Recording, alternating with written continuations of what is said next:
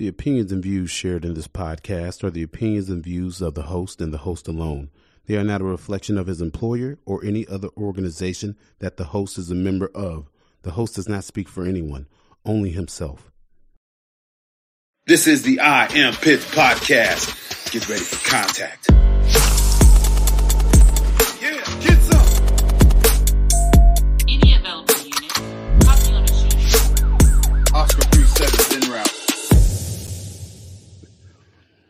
Hey, what's going on, everybody? This is your boy Dex with the I Am Pitts podcast. We are back again for another episode. Sorry for the delay in getting episodes out. Like, it's been real busy for me over here in the Louisville, Kentucky area. Got a lot going on, a lot of overtime, a lot of family stuff, a lot of adult responsibilities that I have to attend to. And also, we were going to have a show last week, but we also had a little audio difficulty and some internet issues, which, as you know, in the podcast game, it happens, man. But I'm thankful because we got to redo this interview because, man, I really want to give these guys products, the best show I can give them so that we can get people the help that they need. And so I'm excited to have on the podcast again to redo the interview. It's my buddy from the Army, Nikhil Kumra, and his buddy, and well, not his buddy, his brother, Ajay, or as I call them, the Kumras, because that's why I named this episode, Dexter and the Kumras Go to White Castle. I know y'all remember that movie from the two thousands, but let me go ahead and bring him on. My boy, Nikhil, what up, man? Hey, what's up, man? When we actually going to White Castle? Man, that, these days it does not sit too well in the stomach. It never has sat well in the stomach. I say the magic thing about White Castles, they smell the same going in as they come do coming out. So. That's what makes it fun. Don't be around anybody when they've been eating White Castles, man. So good to have you back. We're gonna go ahead and bring on his brother, Ajay. What hey. up, man? What's up, Dax? Thanks for having yeah. us. No problem. Y'all are some handsome-looking devils. Look at you two. Of course, too bad, just delicious, man. We're trying to be like you. Oh, you gotta get the skin a little darker, but I know some places. I'm I trying, man. I'm trying. Man, so man, I appreciate both of you coming back to do the show. Super excited because, like I said, we had issues last time, but it was such a shame because it was such a good show. It was just flowing so good. But regardless, we got the the issues fixed, man, and we're gonna do this again. So, for people that don't know, me and Nikhil served together about eighteen years ago in the United States Army's part of the tenth Mountain Division. Alpha Company two fourteen Infantry, man. So we deployed together at Iraq in two thousand four, and he had been in the military for about how many years were you in, Nikhil? Uh, about seventeen. seventeen years total. And yeah. Ajay served as well, and also a veteran of the U S Army. You were in what, psych ops, correct? Yes, yes, in the reserve, yep. And this is the interesting thing about these two. When people typically think about the U S Army infantry, they say, oh, these guys are stupid, these guys are dumbs, which might be the case for me, but I can't say that's the case for these guys because both of these guys are highly intelligent, educated, and both still decided that, you know what, I'm going to go serve my country during a time of war, especially when, you know, they got the degrees and all this stuff going on, man, just super intelligent guys, man. So it's, I tell people they have this opinion about the infantry that we're all dumb. And I tell people, you have the most eclectic group of people that serve in the military, especially in the frontline units and the infantry, like me and Nikhil. When I found out how smart he was, I was like, bro, what are you doing here? So, man, so like I said, man, glad to have you on and glad to have you all as a veteran business as well. But we're going to go ahead and get it started with how things were back in the day. So, Nikhil, introduce yourself to the people and tell them where you're from. Hey, uh, so I'm Nikhil. I'm uh, I'm ris- originally from Chicago. Uh, like Dex said, uh, served uh, in the uh, tenth Mountain Division. Uh, with them, uh, we did a few tours and, um, you know, got out, uh, moved to, eventually moved to Texas, um, after school and, and just uh, about a year ago, uh, we started, well, two years ago, we started talking about, uh, our clinic and, uh, opening it and, you know, what we can do different. Um, and that, that just kind of came to life. Awesome. Ajay, tell the people about you, my man. Yeah, definitely. Again, from Chicago, um, initially joined the military to pay for school, um, did my time, moved out to San Diego, struggled to figure out what I wanted to do. I was always unsure. Um, went into nursing. Uh, after that, I fell into psych. Uh, it wasn't the plan, definitely. It was to do the I C U and uh, C R N A track, anesthesia track. Um, but twenty eighteen was a hard time finding an I C U position. So uh, all that was open was psych, and I fell in love with it. Um, so I started in child psych. And then after a while, you know, moved around jobs, did a couple contracts in Texas, um, down at the border with D H S, and then went to N P school. Um, and in between, uh, worked at a ketamine clinic, one local to San Diego. Um, now, can you tell the people what N P school is? Yeah, nurse practitioner school. So, N P school. There you go. Yeah, so it's like a P A. Um, kind of a little bit different, but um, I specialized in psych and wanted to bring this, uh, start a ketamine business after working at one, um, and realizing, hey, this is very expensive treatment, but very effective. Um, so that's when me and Nikhil started talking. Awesome. About to get in the ketamine business started. I know, but I know what y'all are thinking. You got a cop on here talking about ketamine. Let me tell y'all, I'm all for it. Especially with with my, the time I've spent in service in the military and issues I have from P T S D and from being a cop and what I've seen done with other officers and veterans, I believe in the treatment, man. But before we get to the treatment, I want to go back to why you all decided to join the military. Nikhil, if you could tell the people why, what sparked you, your um, interest? So I was, I, I was, it was a combination of uh, being bored and lost.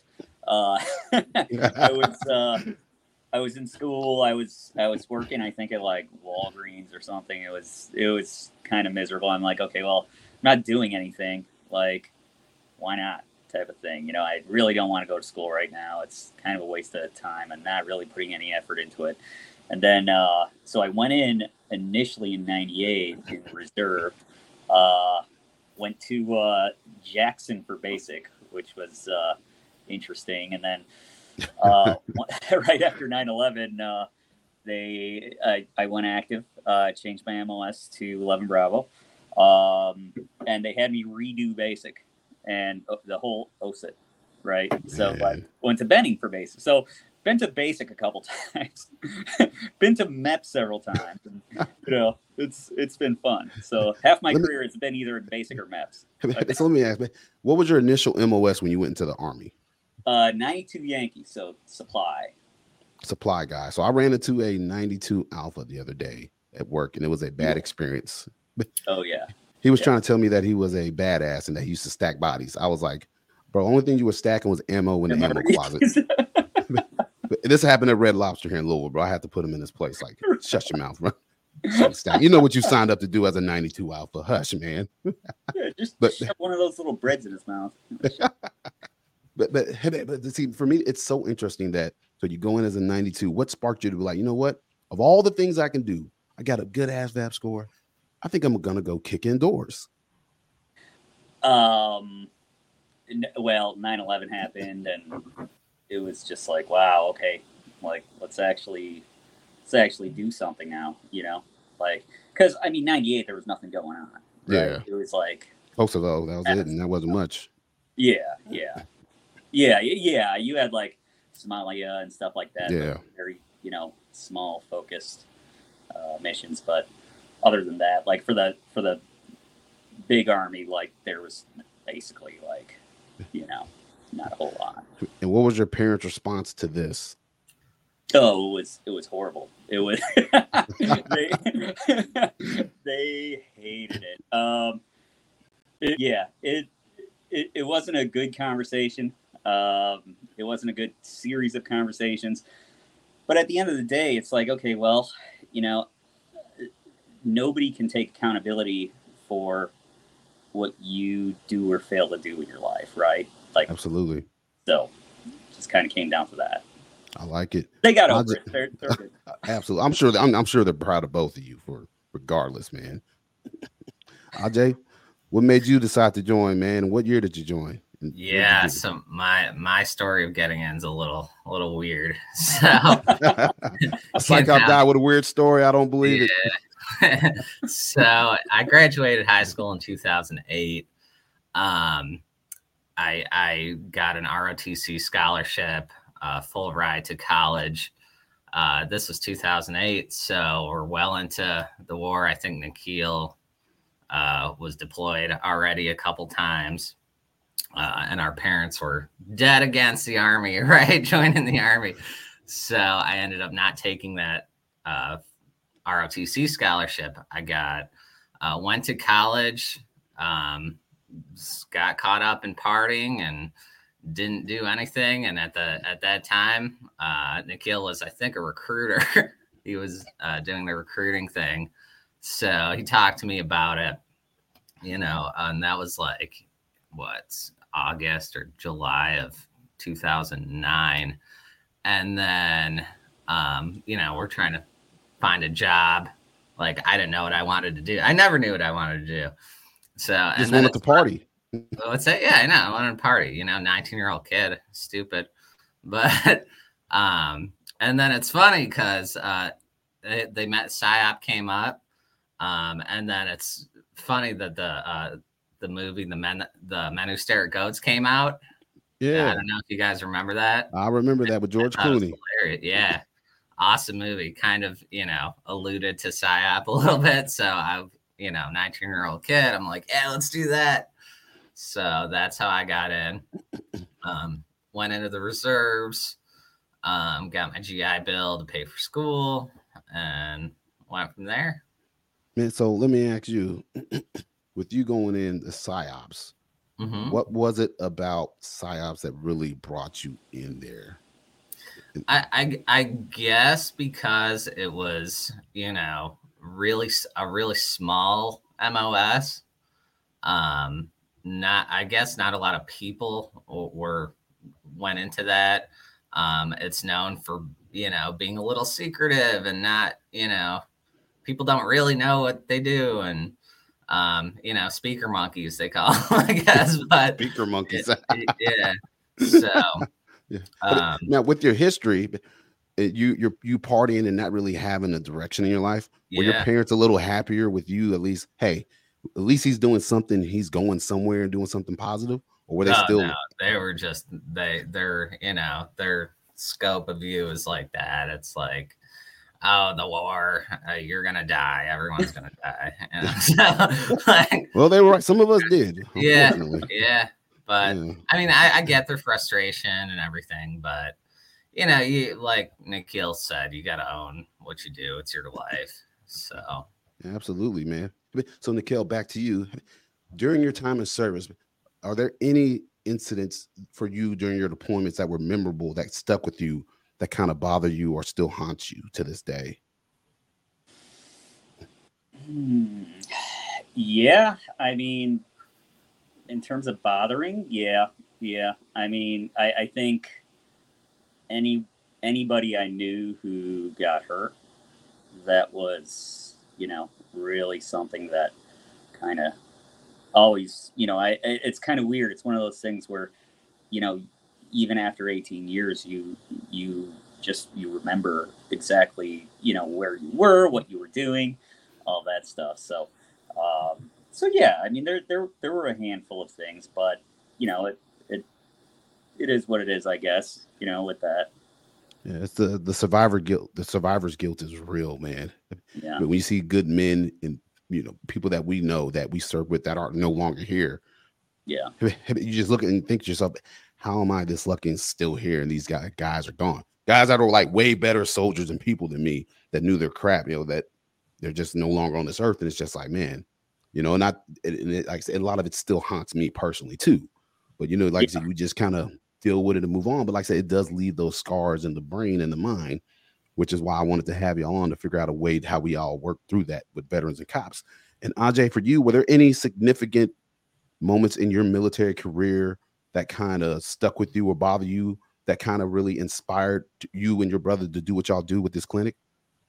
Yeah, I mean, I, I guess uh, seeing, you know, guys in my unit get back, and, and not just with physical injuries, but how they act, you know, the stories they tell, what they saw with PSYOP being non really organic to the Army at the time. You'd have, you know, some guys show back up to the unit in a suit, you know, saying how they were, you know, with the C I A last week, and um, other ones, you know, coming back from, you know, ones that have been in forever that jumped on Panama, and just hearing their stories and, you know, seeing how it impacted their life. Um, I think that also propelled me to go into mental health um, and really enjoy it, the work. Well, it's definitely work that's needed, brother. So, Nikhil, when you got out, or when you got back, and then when you decided to get out, I told people, like, man, I was like, I remember the last time we were together was in like twenty eleven in Saint Louis. We yeah. had a spur of the moment Alpha Company reunion, and all of us got together and hung out, and it was just so good to see everybody. But then it was like all of a sudden, Nikhil just kind of dropped off the face of the earth. The next thing you know, he pops up on LinkedIn. And he's got all these degrees and all this like stuff he's doing and like managing. I'm like, Jesus, man, this dude is killing it, man. And all of a sudden it's just like, man, he disappears again. I'm like, this dude's doing, he's out here doing something big. He ain't got time for social media because he's out here killing it. But so can you tell us about what it was like for you getting out, finding your way into what you, what you're kind of doing now with, with all your education and the business stuff you've been doing? Yeah, yeah, sure. So, um, So yeah, I got out, uh, got off active duty in oh five, um, started back up at school, like very quickly, very immediately. That found, I got out in July, end of July, started August, um, started school in August, mid, mid-August. So it was about two to three weeks since, you know, PTSing. Um, And then, yeah, just just started going to school, uh, trying to figure it out. You know, didn't really know anybody anymore in uh, Illinois. And, yeah, just kind of, you know, that, that wasn't easy. Um, but then graduated undergrad, uh, got into an M B A program, uh, started doing that uh, while working, started uh, getting into uh, retail management. Um That was that was a very solid transition, just because I mean it's it's it's in terms of like how task oriented it is, it's it's very similar to the military in that sense. So uh, perfect. And also too, you know, you you've got certain strategies and and you know merchandising plans and stuff like that. So you know there there was a lot of learning there too. Um, moved on from uh, first. Place was Target, moved on to seven eleven. Uh, seven eleven, look at that. Hey, can I get a thank you come again? I'm really bad with the accent. I'm the only one who, can't, who doesn't have the accent. This is why I, I like having my friends from the infantry. We can do these jokes and everybody laughs and that gets. Oh man, yeah, yeah. So I uh, so was there for uh, about eight, nine years, eight years, a little over eight years. Um, and then got a call from uh, one of our one of the vendors I was working with. Um, uh, he's like, "Hey, we need a we need a director of customer success." And I'm like, "Okay, yeah, let's do it." Like I've been here for eight and a half years, worked my way up, got you know several promotions throughout the way, and Man. That was like the next step. And so went there, and then uh, yeah, and then then that guy quit. And he was he was a great guy. Uh, unfortunately, he, he had left. Um, and then they they were like, "Hey, do you want to want to be V P of customer success so that you can kind of take over several different departments?" I'm like, "Okay, like I, I I don't know what I'm doing, but sure, you know." So uh, so Been yeah, killing it, man. That. Yeah, and then uh, and then after that, I mean, we started talking. Uh, Ajay and I, it all, it all, it all started where all great ideas start, in a bar at one a.m. Uh, after a few drinks. So we started talking about it, talked about it for about a, the course of a year. And then eventually we just uh, pulled the trigger, and I, I moved out uh, here from Texas. And uh, yeah, it was all uphill. Ajay, for you, what was it like for you getting out and finding the a path that le- le- that kind of led you to where y'all started this uh, ketamine company? What was that path like for you, man? Yeah, so I'm, you know, I'm very uh, with my path. I just do whatever comes out of me. You just so go where the where, where the winds I, I carry you. Flow. Yeah, exactly. So very when I got out, I started working in an office, hated it, and I just I'm like, you know what? It it was it was February. I was working overnights.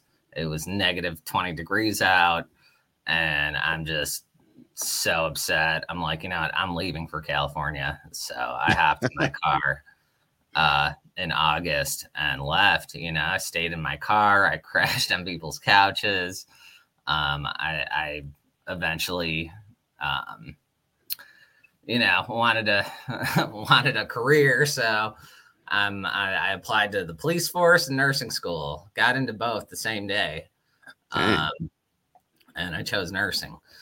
Smart choice. Um, yeah, well, it was like right back in what what year was it? Like twenty sixteen, just when, you know, being a cop was a bad look, you know, and all that stuff was yeah. going down. You know, yep. so um, I'm like, ah, well, I might as well just go into nursing. Um, did that. Um, yeah, and then, like I said, fell into psych. I loved it. You know, did some time working at the V A. Uh, did my clinicals at an active duty Navy hospital here in San Diego. Ended up loving it. I thought I would hate psych, and that was my path. So, um, and then eventually, you know, came across this whole area called psychedelic medicine, um, where they're studying, you know, these hallucinogens like uh, uh, psilocybin, M D M A, L S D. Um, and then really started studying that sort of stuff, see what they're doing with it. Um, came upon a ketamine clinic I worked at briefly, and then realized, okay, this is this is the future of mental health treatment. Um, you know, at least a portion of it. So specialized in psych, and here we are. Man, so you get out and you find this path, and then you get introduced to what people say the drug world. And I just love this the stigma of how bad and evil drugs are, which, yes, to a degree, drugs are yeah. bad. Okay. But I said, in a controlled setting, I like I said, I used to be very big, especially as a cop, against any. When I became, when I was a rookie cop in two thousand ten, I don't care what kind of drugs it was. You're a bad person. You're going down. I'm taking you to jail. But as I've gotten older and I've seen research and stuff that started coming out, and I started looking at stuff, I was like, man, maybe this stuff isn't bad, but I just find it crazy that even as a cop or veteran, well, no, you can't have C B D, you can't have ketamine, you can't use these things, but yeah. feel free to drink yourself to death and pound your liver into submission every night and then beat your kids, you know? So, man, exactly. The stigma with drugs, like with chemical drugs being tested to me in this country all these years later, it's still there. So when you were getting in, starting to research this, what was the first thought in your mind of going, of going up against all the stigma, trying to take away these negative stigmas with drugs, certain drugs that help people heal from P T S D and mental problems? Yeah, absolutely. Um, you know, I, I always, you know, say follow the money and like, yeah. you know, what's what's illegal and why is it illegal? And if you look at the old, you know, papers on why things usually get outlawed, It, it doesn't make sense, right? So that's that's that's what the research showed me. Um, that being said, you know, well, in a controlled setting, like you said, I think it's a valuable tool. And, and you know, dr- I mean, we have Tylenol. Tylenol's a drug, right? Mm-hmm. Um, ibuprofen's a drug. If you abuse that, I know it well. Exactly, we all know it well. Um, but if you abuse that, you know, that's dangerous too. Um, I think that, you know, the research and well, the laws prevented the research for a very long time.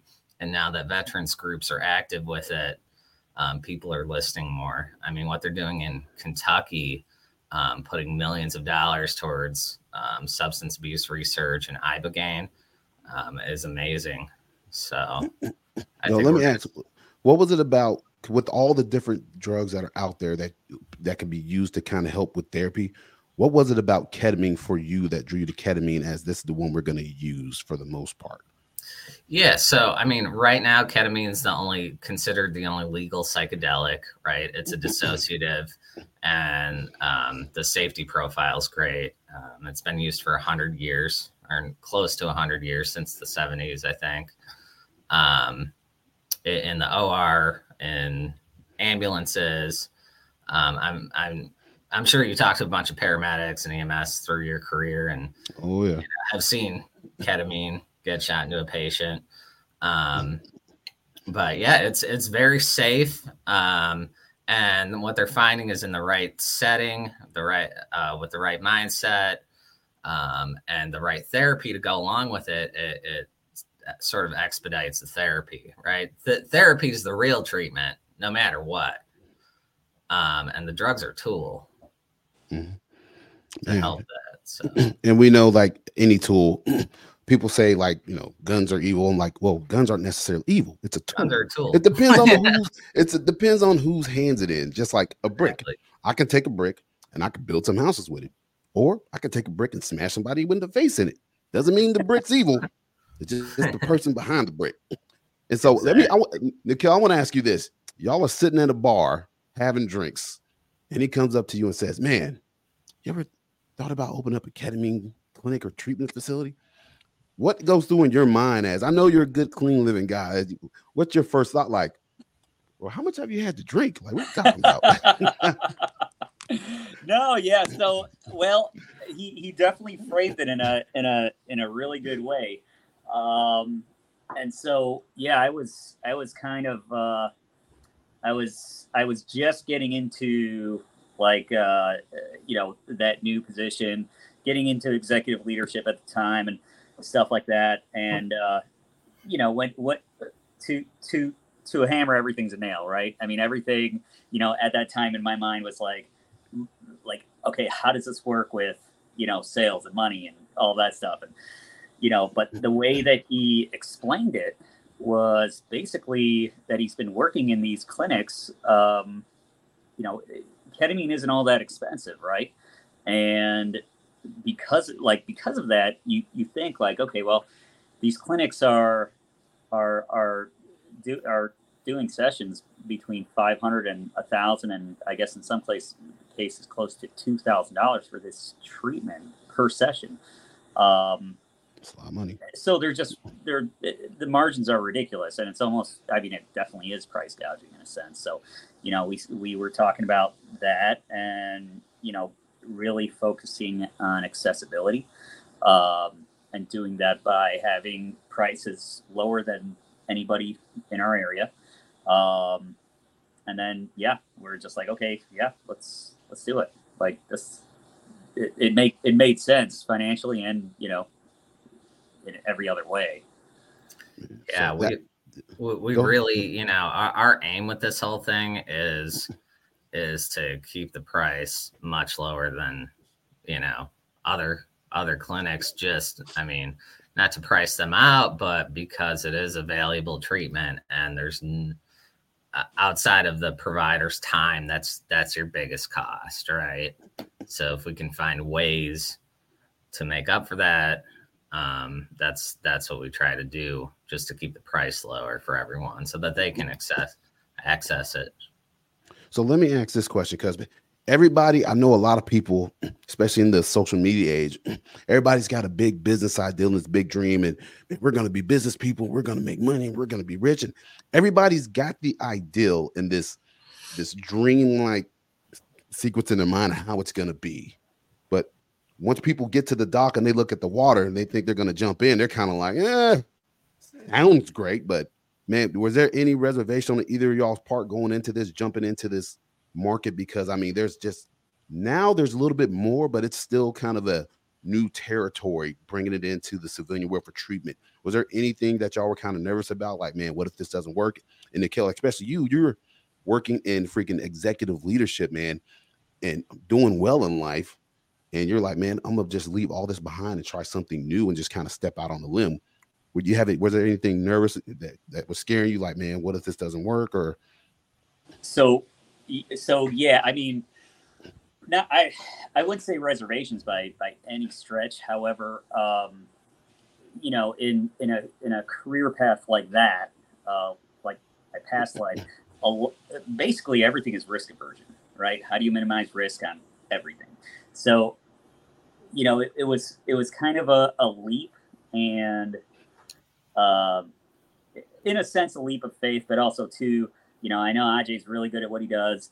Um, I know my, my background. Uh, you know, we we figured it out. Um, I I kind of went into this, you know, with a you don't know what you don't know type of thing, right? Mindset, and uh, you know, it's it's been uh, a lot of lot of learning for, for me uh, in that sense. Um, but other than that, I mean, it's it's it's been it's been great. It, it's I yeah, I wouldn't say. Uh, any kind of reservations, but definitely uh, just the natural, you know, uh, nerve-wracking as- aspects of, you know, going out on your own and, and starting starting a business and having a bit, starting a business that has such a high dollar investment um, to it, and saying, okay, well, we need to we need to break even, we need to make it up. How are we going to do this? And then you're then you're then you're awake, you know, at, at one o'clock and three o'clock and four o'clock and five o'clock.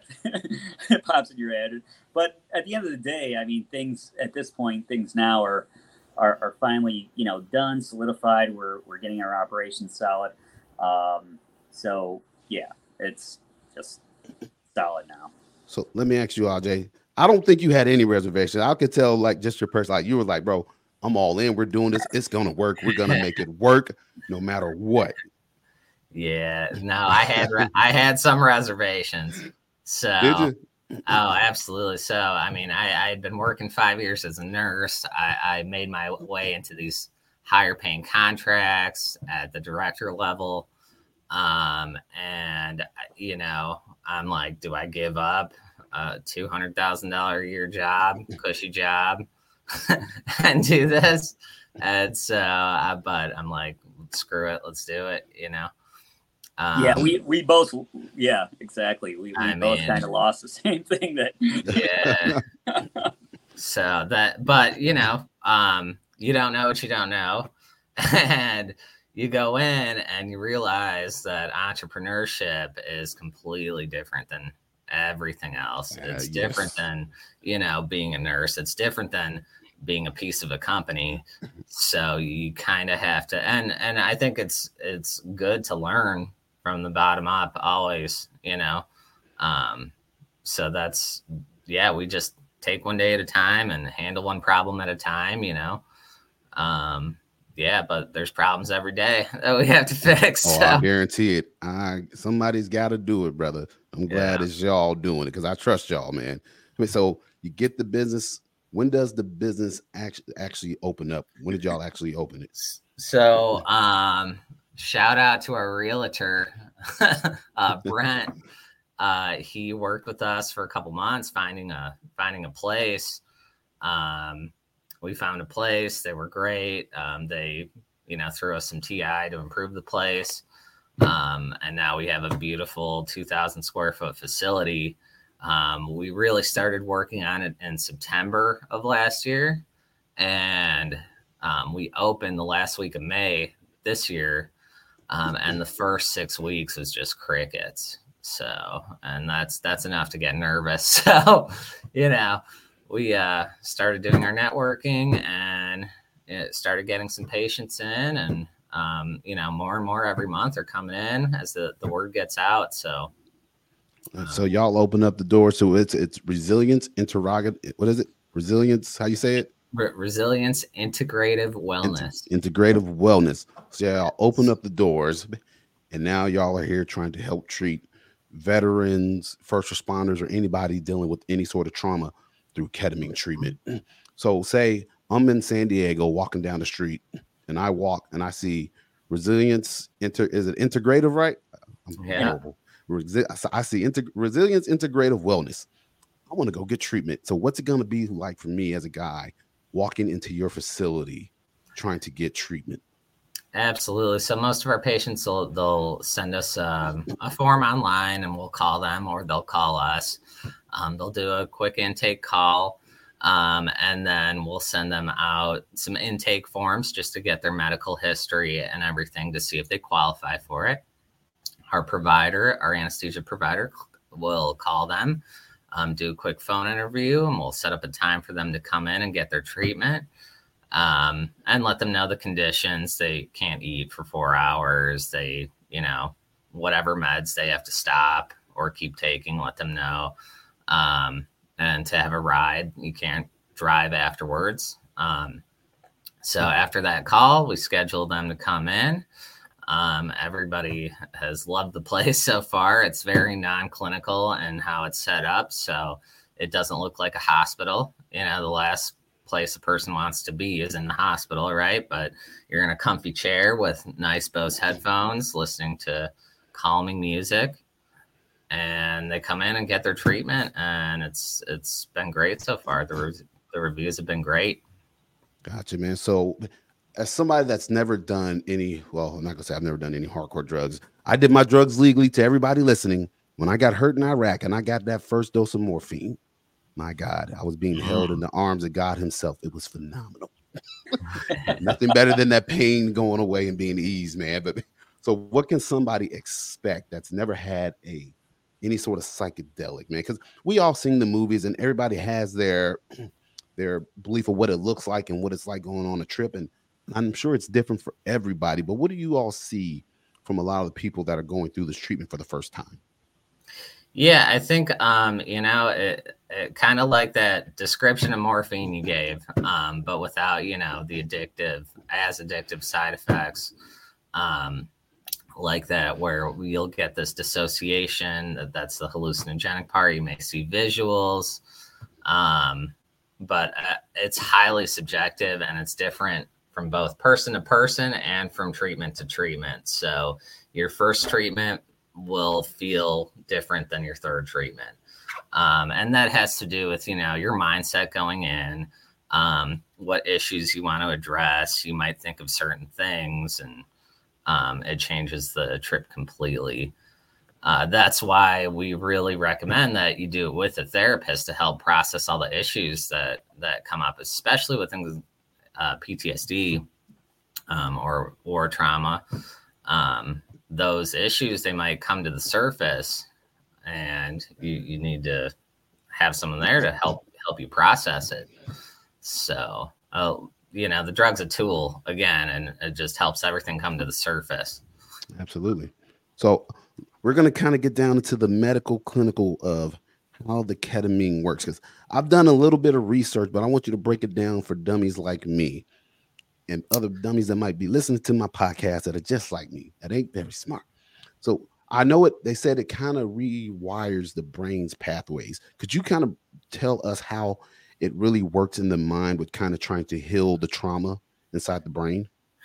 I mean, I can give you like a, like a shortened quick of it. So yeah, absolutely. it's it's a it's an N M D A antagonist. Um, it basically hits different neurotransmitters and receptors in your brain than, say, an antidepressant does. Um, but it has really strong antidepressant effects. That's why it's indicated for treatment in treatment-resistant depression. So S S R Is um, and most antidepressants, they say it works on forty to sixty percent of people before they need to go back in and adjust their medications. And then eventually, you know, people end up adjusting their medications again and again and again. Um, this is very, uh, ketamine has a quick onset. You feel it right away.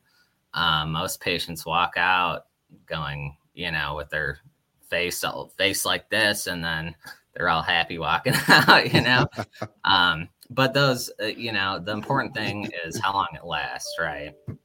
So with repeated treatment, it's been shown to increase neuroplasticity, um, rewire connections in your brain. Um, you know, a, a lot of studies show that, or a lot of imaging shows that uh, people with depression or P T S D, certain areas of, of their brain aren't firing off, and ketamine helps with that. It helps rewire it, make those... those parts more active again. So yeah, that is freaking amazing. So how long, how long, how long have y'all been open now? uh, since the last week of May. So we're coming up on what, four months, Four months. So four months y'all have been open. How many clients have y'all built since then? Like, I'd say like we've had what thirty to fifty come through. Yeah, yeah, like yeah, about yeah, closer to closer to fifty uh, so far. So uh, yeah, it's been it's been steadily growing uh, as the word goes out. Um, you know, the biggest hurdle right now is is the word going out and um, marketing. You know, yeah, you know, you know how difficult it is. Oh um, yes, having a podcast with you know just S E O and. and social media and all that. It's so flooded that, you know, it's, it's like everywhere, gotta, man. That put your face out.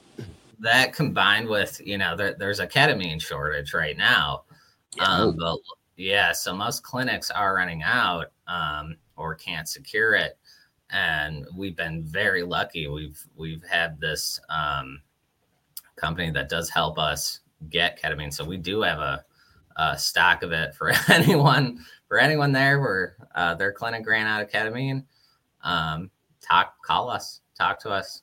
Yeah, yeah, that's happened several times already. So and I'll tell uh, you the the out. one the one thing that I'm happy about this is, man, as you all know, it's everywhere, like the the psychedelic treatments. But the research I was doing, there was a lot of people that were leaving the United States.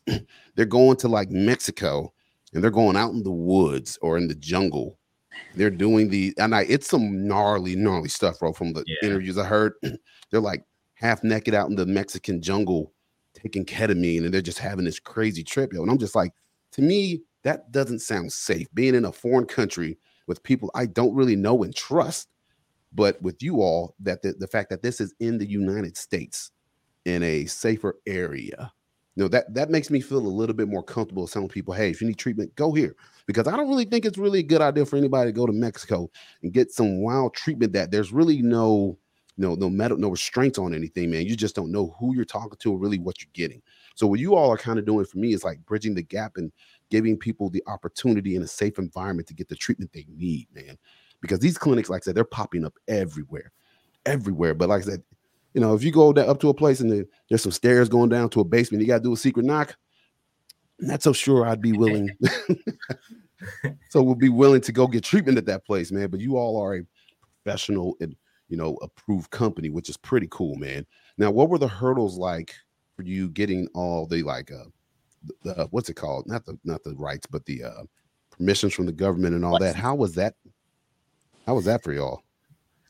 Took about ten months. Um, ten months. Yeah, yeah, in California. And Ajay, Ajay is definitely. Yeah, I, I took on that task.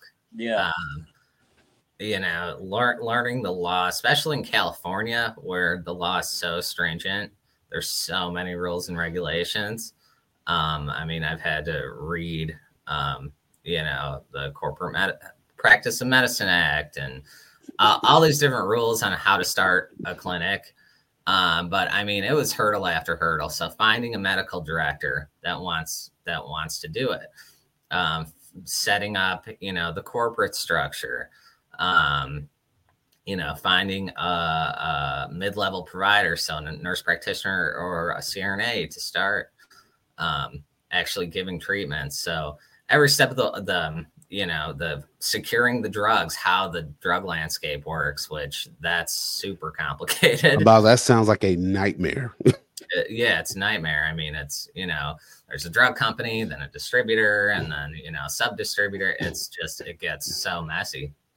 Um, so after, you know, those major hurdles and then finding a place, making it how we want, um, which was, you know, welcoming and comforting.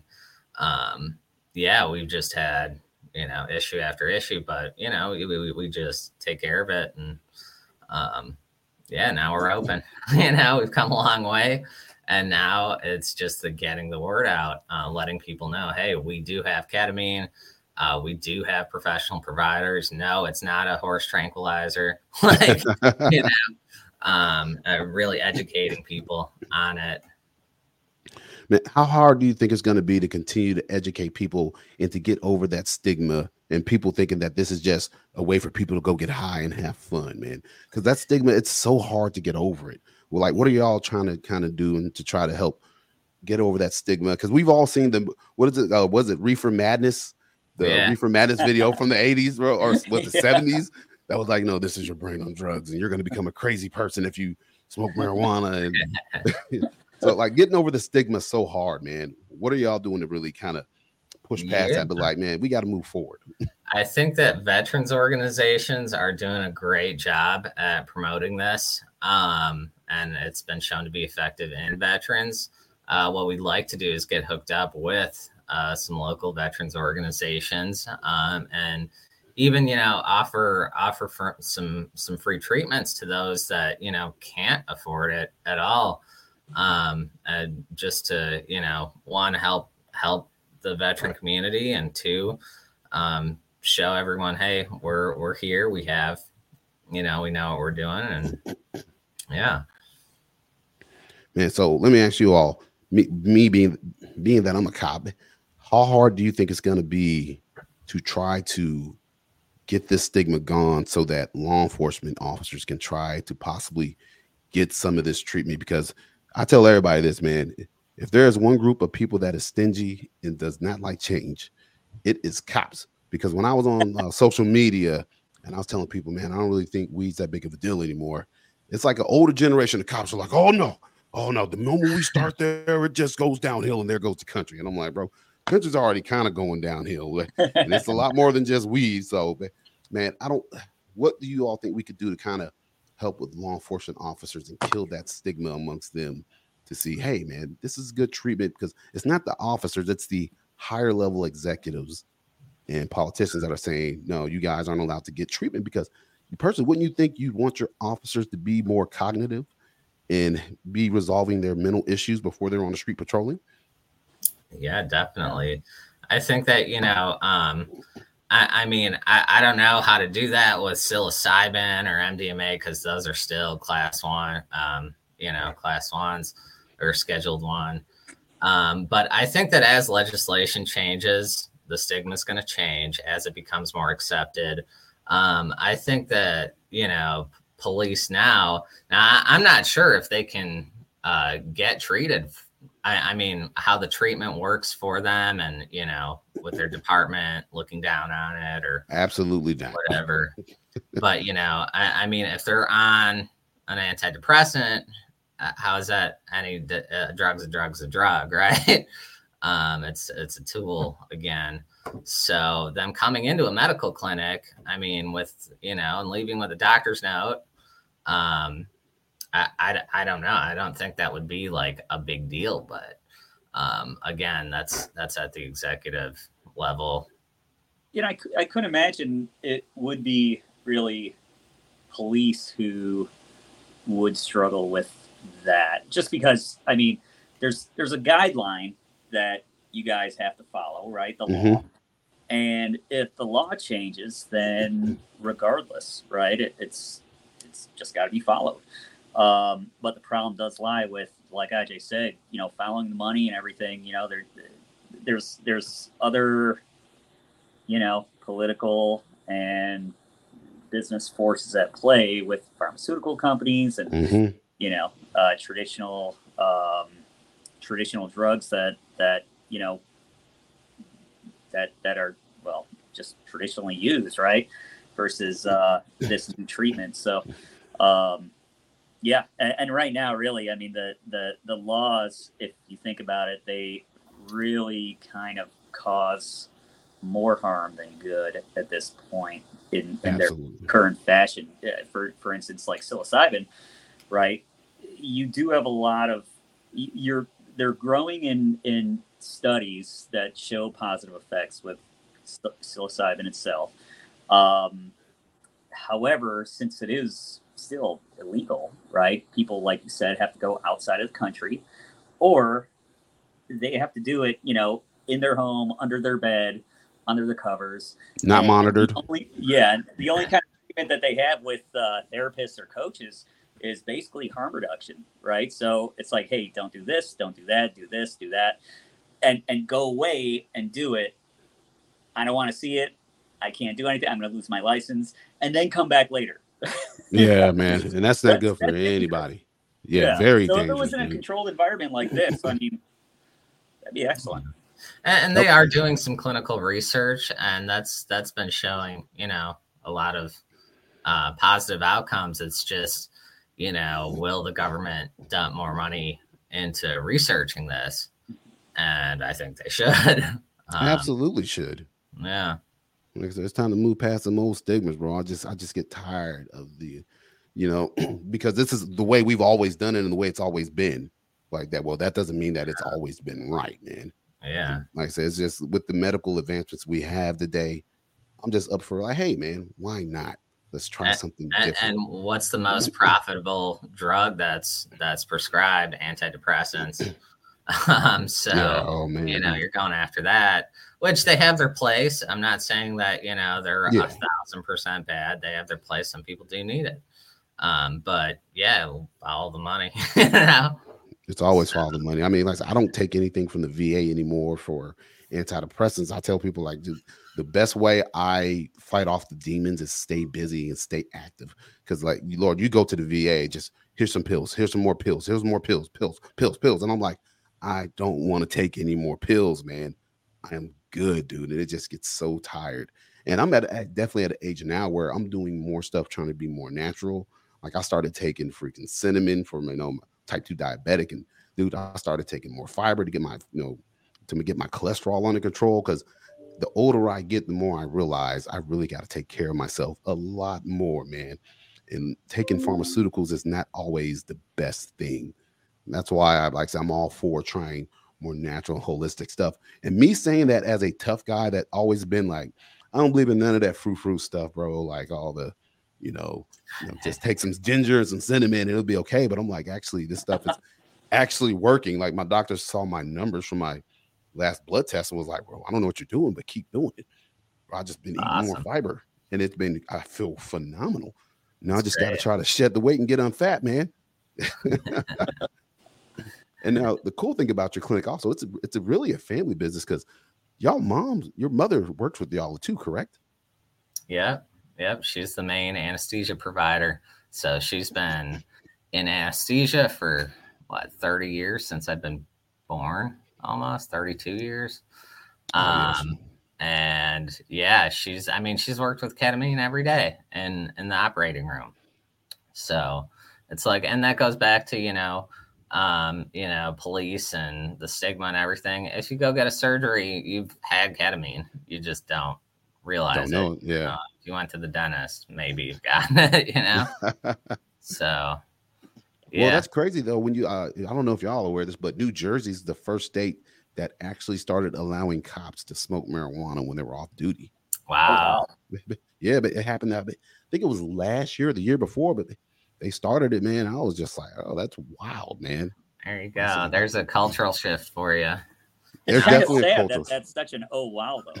Like, yeah. Not really. I, mean, a... I think, uh, was it, uh, was it, uh, what was the movie with uh, Dave Chappelle? How was it? Not How High. Oh, um, oh, I can't. I think oh, what is the name? Half Baked. Yeah. He was like, I'm addicted to marijuana. Bob Saget was like, marijuana is not an addiction. He's the sucker for coke. Yeah. I mean, it's just like I come across weed now. Yo, I'm like, hey, bro. Okay. Like, and it's weird. We get calls at work all the time. Like, my partner got a call the other day. Somebody found a bag of drugs on the sidewalk. Like, oh my God, it's a bag of drugs. He gets there, it's like it's a bag of weed. Like, step on it, throw it in the trash. Like, I don't know why you're calling us. Like, we can do something special with it. All we're gonna do is put it in the property room, waste some tax dollars, and throw it in a you know in an incinerator, bro. Like, literally, that's it. There's literally nothing more we can do, man.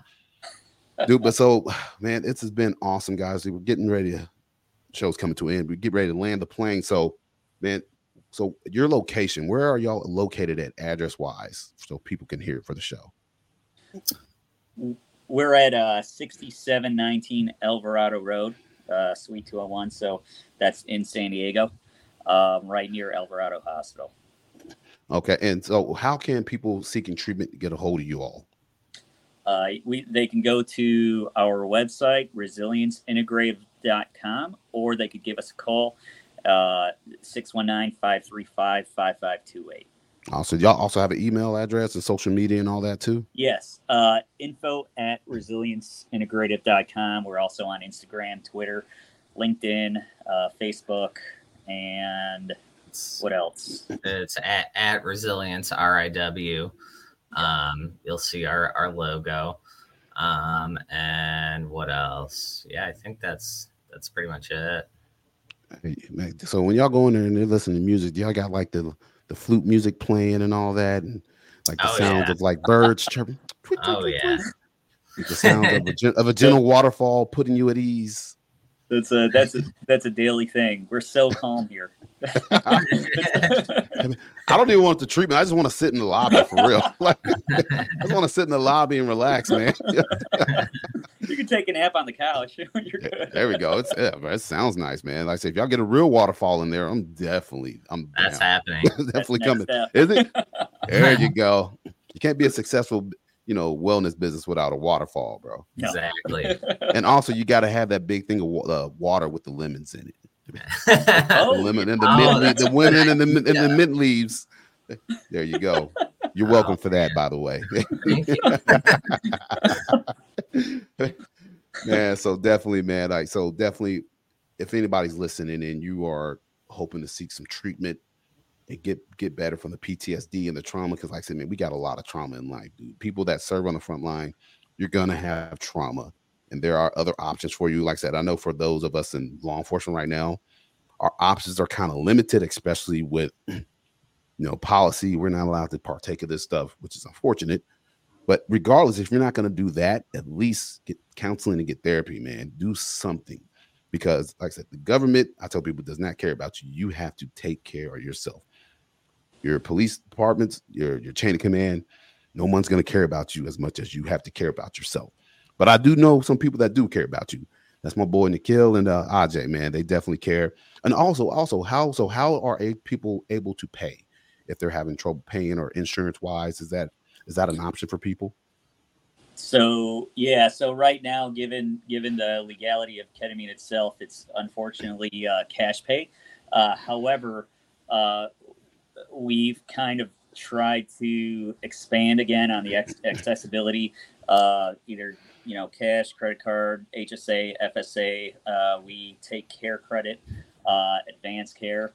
Um, and then, yeah, I mean, if, and if at th- that point, you know, like Ajay said, with, especially with, uh, veterans, um, for those who simply can't afford it, uh, we're always willing to work something out. Yeah. Yeah, we, hopefully we like there's yeah. Look at veterans on a case by case basis, and you know, if they can't afford it, um, you know, they do what they can. Um, but definitely, we have that advanced care and care credit um, to h- help uh, allow them to uh, receive the treatment. And it's not like it's not like marijuana or anything where it's just cash pay. Um, yeah. It's it's credit card and everything yeah. like that. It's just that it's not insurance. It doesn't. It's not accepted by insurance. Um, Yet. We are working to get the form of ketamine that is accepted by insurance. Um, it's called Spravato. It's intranasal ketamine, um, which we should have soon. Awesome, man. Freaking awesome. How much for me to just sit in the lobby and listen to the music? That's free, and we've got snacks and drinks too. You got the lemon water, the mint lemon water. All right, man. I'm all in. I'm all in. So fellas, man, hey, I appreciate y'all coming on today and kind of passing the knowledge on to my fans and my crowd, man.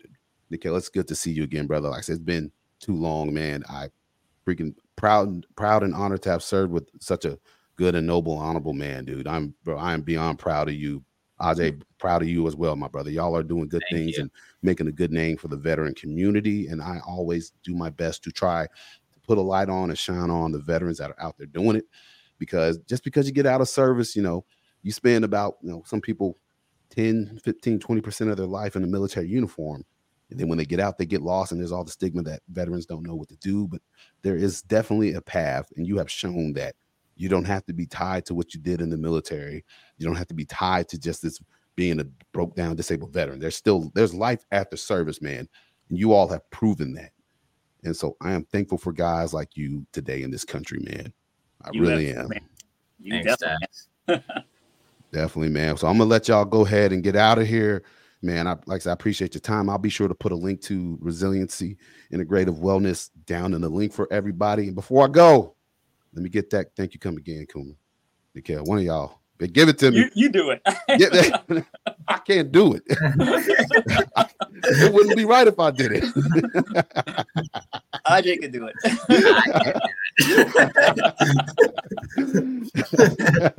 it. Man, fellas, I appreciate y'all, man. All right. Y'all take it easy, man, and uh, I'll definitely uh, I'll be in touch with y'all soon. Okay. Awesome. All right. Sounds good. Exactly. All right, man. Great. Have a good one. All right, man. Wow, awesome. What a great episode, man. Freaking awesome, and it's just so good to see people that you serve with just doing great things, dude. It's freaking makes me so proud of just man, proud to be a part with those guys with the tenth Mountain Division.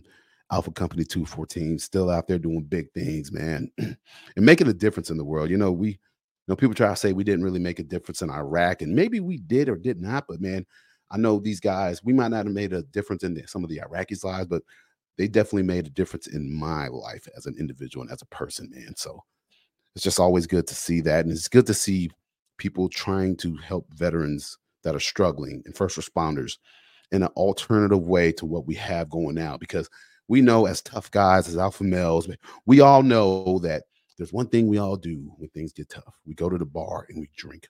Lord knows I have gone to the bar and I'm drinking my weight and bourbon and everything else, man. And you know what? There's nothing good that really comes from it.